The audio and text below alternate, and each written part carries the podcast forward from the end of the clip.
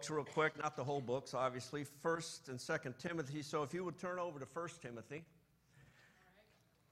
Timothy was a guy who Paul picked up on a missionary journey, saw a lot of potential in him, mentored him, and as he went through Ephesus, he left Timothy there in the city of Ephesus. Now, Ephesus is a pretty influential city, large city at that time. A lot of responsibility. Young guy coming up, mentoring. Oh, yeah, part of your mentoring is I'm going to give you the church in Ephesus. You know, that's huge. That's just not an internship, that's full fledged. You better get it going. And notice some of the things that go that he's charged with. In uh, verse 3 of 1 Timothy, as I urge you when I went to Macedonia, you're going to have to, it's not on the PowerPoint, so you're going to have to get your Bibles out. He says, Stay there in Ephesus so you may command certain people not to teach false doctrines any longer or devote themselves to myths, endless genealogies. Now, I don't know how often you've dealt with false teachers. Well, they can be a headache. Because not only is the teaching something you've got to help them to see is false, but you got to deal with their pride. Because teachers can be prideful. Have you ever, have you ever studied with somebody that just, just had this interpretation and you just could not get it, them to even consider something else? Pride, arrogance. You know how that is. So here, Timothy has got to deal with men like that. That's something an older guy ought to be doing, right? And here's Timothy having to sit down, and I'm telling you, the hours to straighten out the false teaching in some of these early churches was 24 7 because they were getting blasted with all kinds of things. Then you get, you know, I'm just going to go over the headings real quick. Look in chapter 2, you have all this stuff going on with worship, what people are supposed to do, what they're not supposed to do. There's a gender issue, men and women, who's equal, who's that. He says a woman should learn in quietness and full submission. I know that has some cultural aspects to it because of the Middle East and how they viewed women back at that time. But whatever the case, Timothy had to deal with it. You know how hard it is to keep a woman from talking? I mean, I don't mean to be ugly, but that, you know. Sometimes when I think the discussion's over, it keeps going. In fact, when I go out of the room, it's still going. I'm looking back. Is this something I did? But anyway, then you got qualifications for overseers. Appointing elders is huge. Put the wrong people in, you got problems. So you got to raise those guys up. You got to get them going. You got to think about that. Boy, if I make the wrong decision, what's going to happen here? You go down to chapter 4. It says, The Spirit clearly says, In latter times, some will abandon the faith and follow deceiving spirits and things taught by demons. Such teachings come through hypocritical liars whose consciences have been seared as with a hot iron. Man, you got to deal with these guys. And the Spirit says, guess what? It's going to get worse. It's coming up even more. Whatever you thought was behind you is going to be in front of you. And then you got other things. Um, one thing that, that, that's very difficult, not, not hitting all the issues, but in uh, chapter 6 and verse 17, it says, Command those who are rich in this present world not to be arrogant nor put their hope in wealth, which is so uncertain, but to put their hope in God.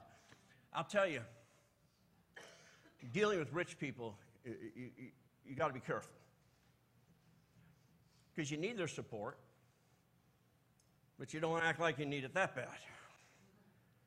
There's this sin of, this, this idea of, of um, playing. A lot of ministers sometimes play to the rich. They want to be close to the rich. They want to surround themselves with rich people in case something goes wrong. So you're able to uh, be supported. It's a matter of support. You're challenging the very people who are supporting you. You're challenging them on their greed, their materialism. And you're hoping they'll be okay with that. now, I sure hope you love this sermon. Those are the issues that Timothy was having to deal with, just some of them. And so by the time you get to 2 Timothy, turn over there.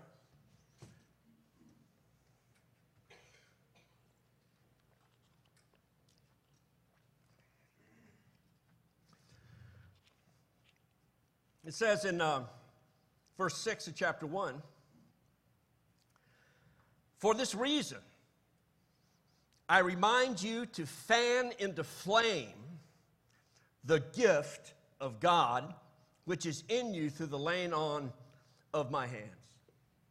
In other words, this is the central admonition that Paul gives Timothy. Fan in the flame. Why? What happened to the flame? It burns out.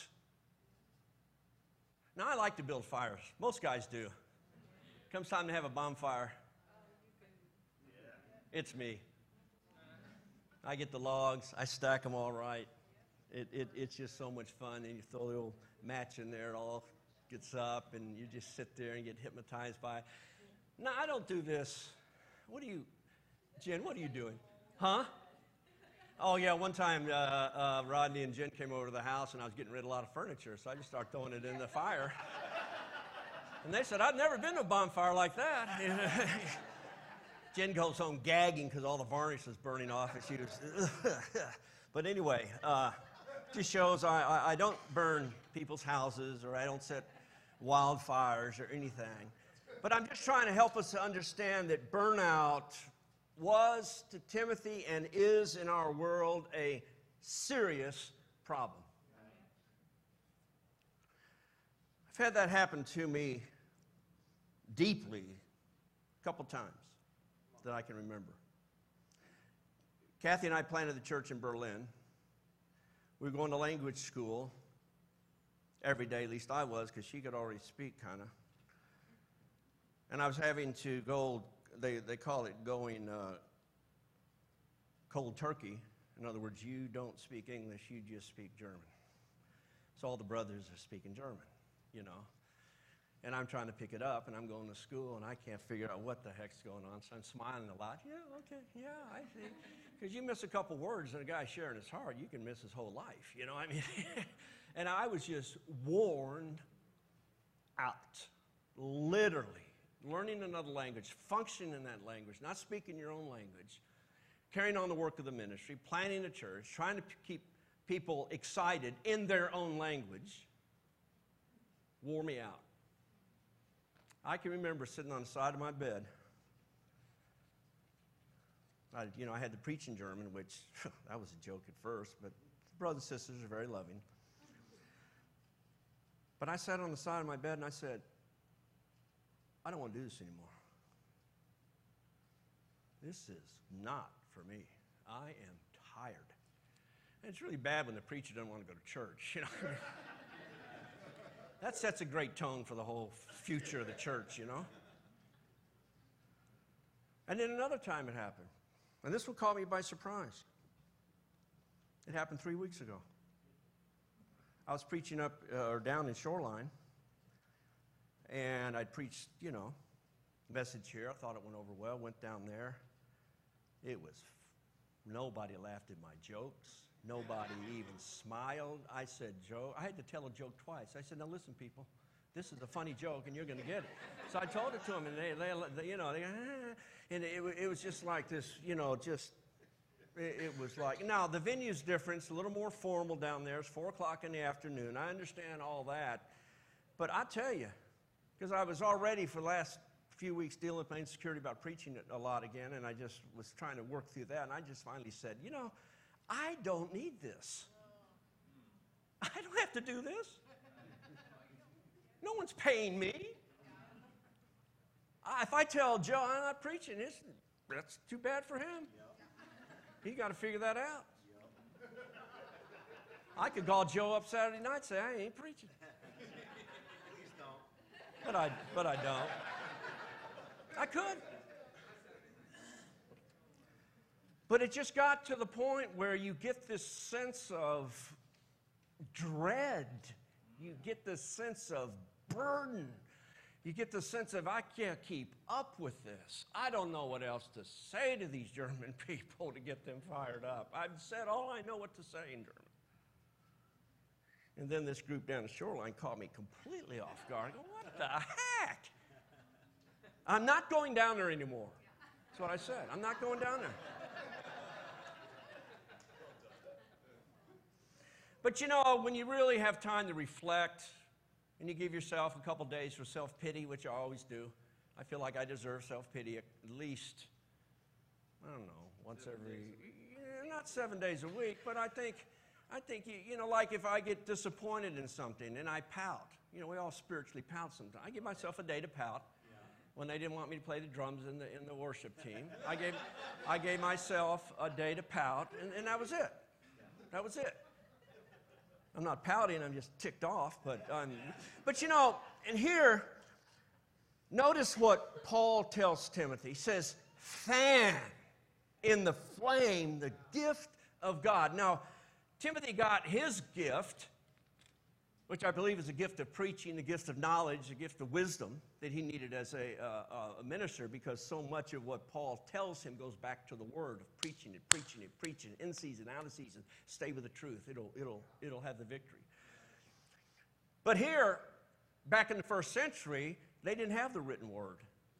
So they needed a, a men who were given the gift of the gifts of the Spirit through the laying on of the apostles' hands and from that, they were inspired, what they said was true. They didn't have to necessarily come up with a sermon all the time, it's kind of ready made inside. And then the miracles that you see people doing, those gifts were simply to confirm the word.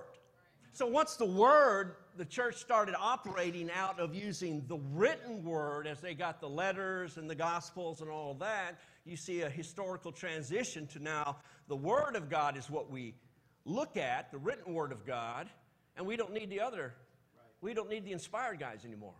Because anyone that speaks, I'm going to check it out with a word anyway. So I don't really need someone who's going to be saying, well, I'm inspired of God, everything I say is true. Whatever I'm saying this morning, you need to check it out with the Word of God. Make sure what I'm saying is true. And there's several guys in here going to do that. They got their eye on me right now. Saying, you better keep it clean. And so, you know, that's how we've got to recognize the, the difference here. But there was a gift inside of Timothy, had been given him through the miraculous power of the Holy Spirit, and it had gone out. It burned out. He was tired. He was ready to quit.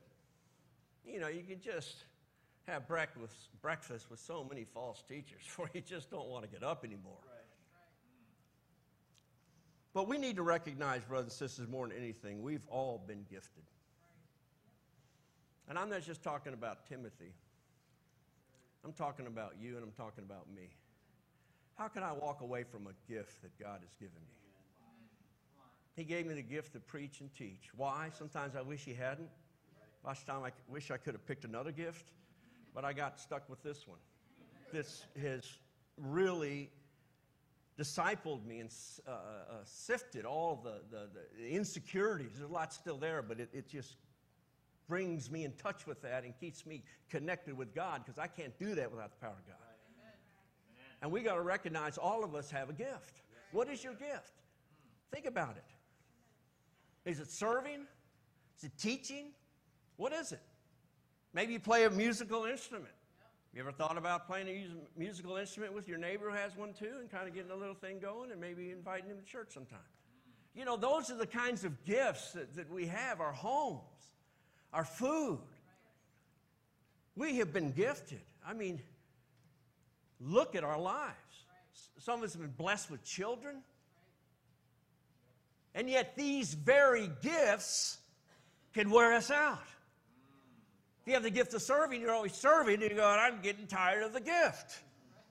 Someone needs to say, hey, you need to fan that into flame. Not seeing a whole lot of excitement about this anymore. You know, you got to, and that's how you fan things into flame. Right. You pull on people, pull people in that know you and see when you're flat.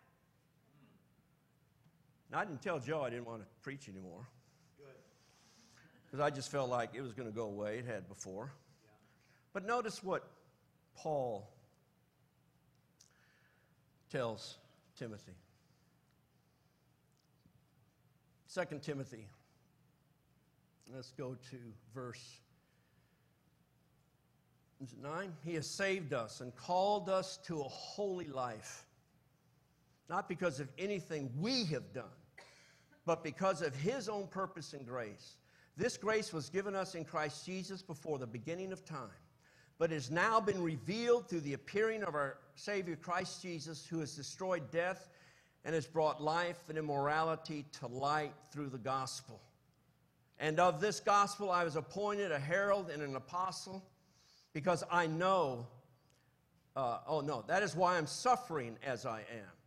Yet this is no cause for shame because I know whom I have believed and convinced he's able to guard what I've entrusted to him until that day.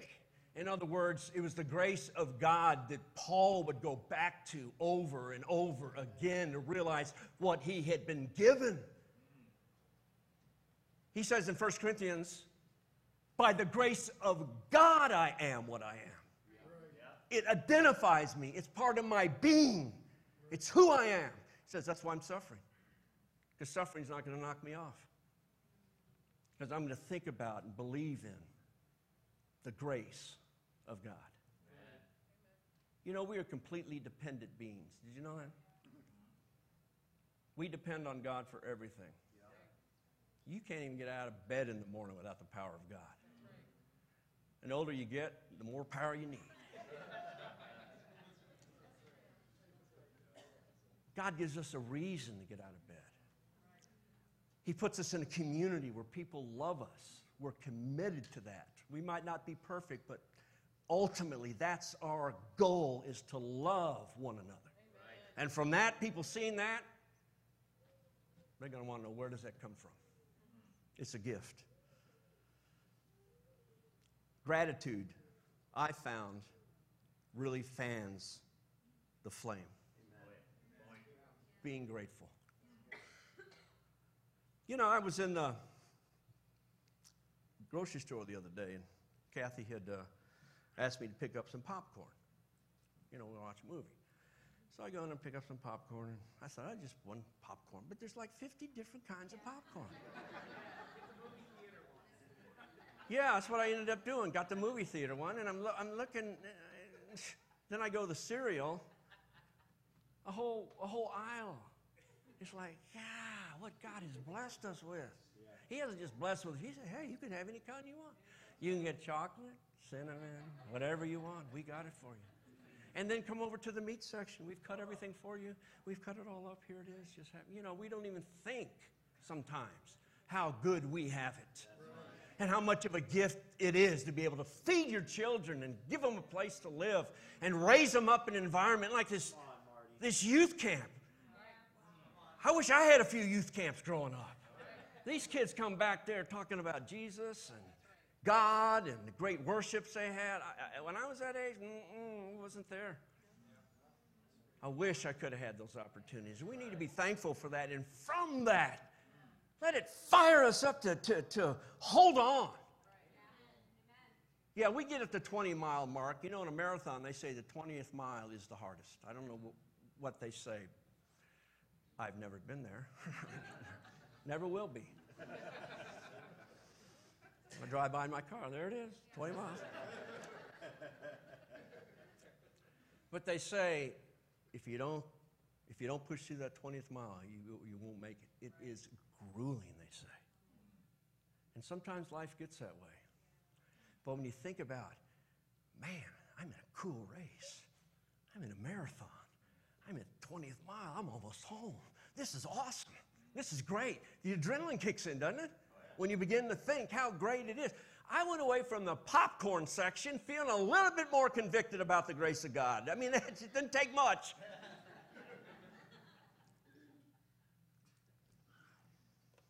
But sometimes we struggle when we don't know what our gifts are, or we compare ourselves to other people's gifts. Kathy and I had a Bible talk in Boston, and it was just a very, very fruitful Bible talk in the sense of the love and the baptisms came out of it. And we were, I don't know what happened. God was just moving. We had seven baptisms in seven weeks. It was a single study, and it was just crazy.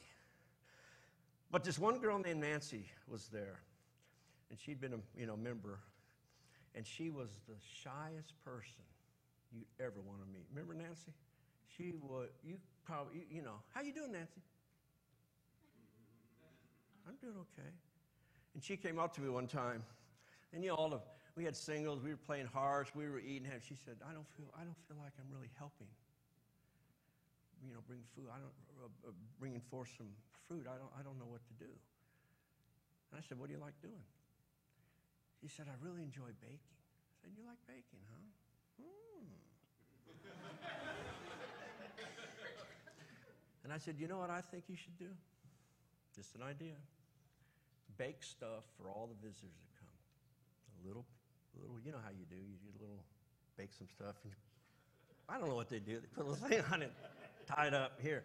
But it looked really nice. She spent a lot of time doing it. And she stood at the door, and as the visitors um, left, she'd hand them something like that. She'd hand them what she had baked. And they would go, Okay, I'll see you guys. Nancy be standing. Oh, wow, thanks. Some guys be eating it on the way to the car. I mean, it, it, and she started to come out of herself. When we had a baptism, by get around, because I, I don't believe in personal fruit. I believe in group fruit, God fruit, church fruit. You know, you get all crazy, start talking about personal fruit. But anyway, um, when we stand around and have baptism, she was smiling. She had been part of it. She handed that person a cookie or a cupcake, and to her, I know it doesn't sound like much, but to her, it was huge. I mean, huge. And the transformation that God was able to put in her life just because she was transformed by exercising her gift and feeling like people really appreciate it. And I'll tell you, single brothers and sisters love baked stuff.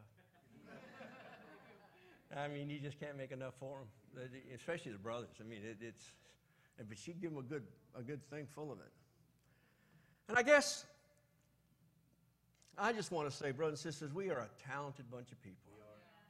There's so much talent, intellectual talent, administrative talent, musical talent, so many ways we can exercise that gift, not only to serve the church, but to serve our brothers and sisters.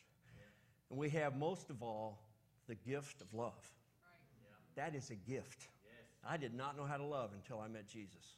And he has taught me how to love, and I've still got a lot to learn. But I want to leave you with this. It's better to focus on what we've been given to endure the pain of sacrificial giving. It's better to focus on what we've been given to endure the pain of sacrificial giving. Because the giving is not painful, it's not sacrificial. How are you going to endure that over and over and over again by focusing on what you've been given. Amen?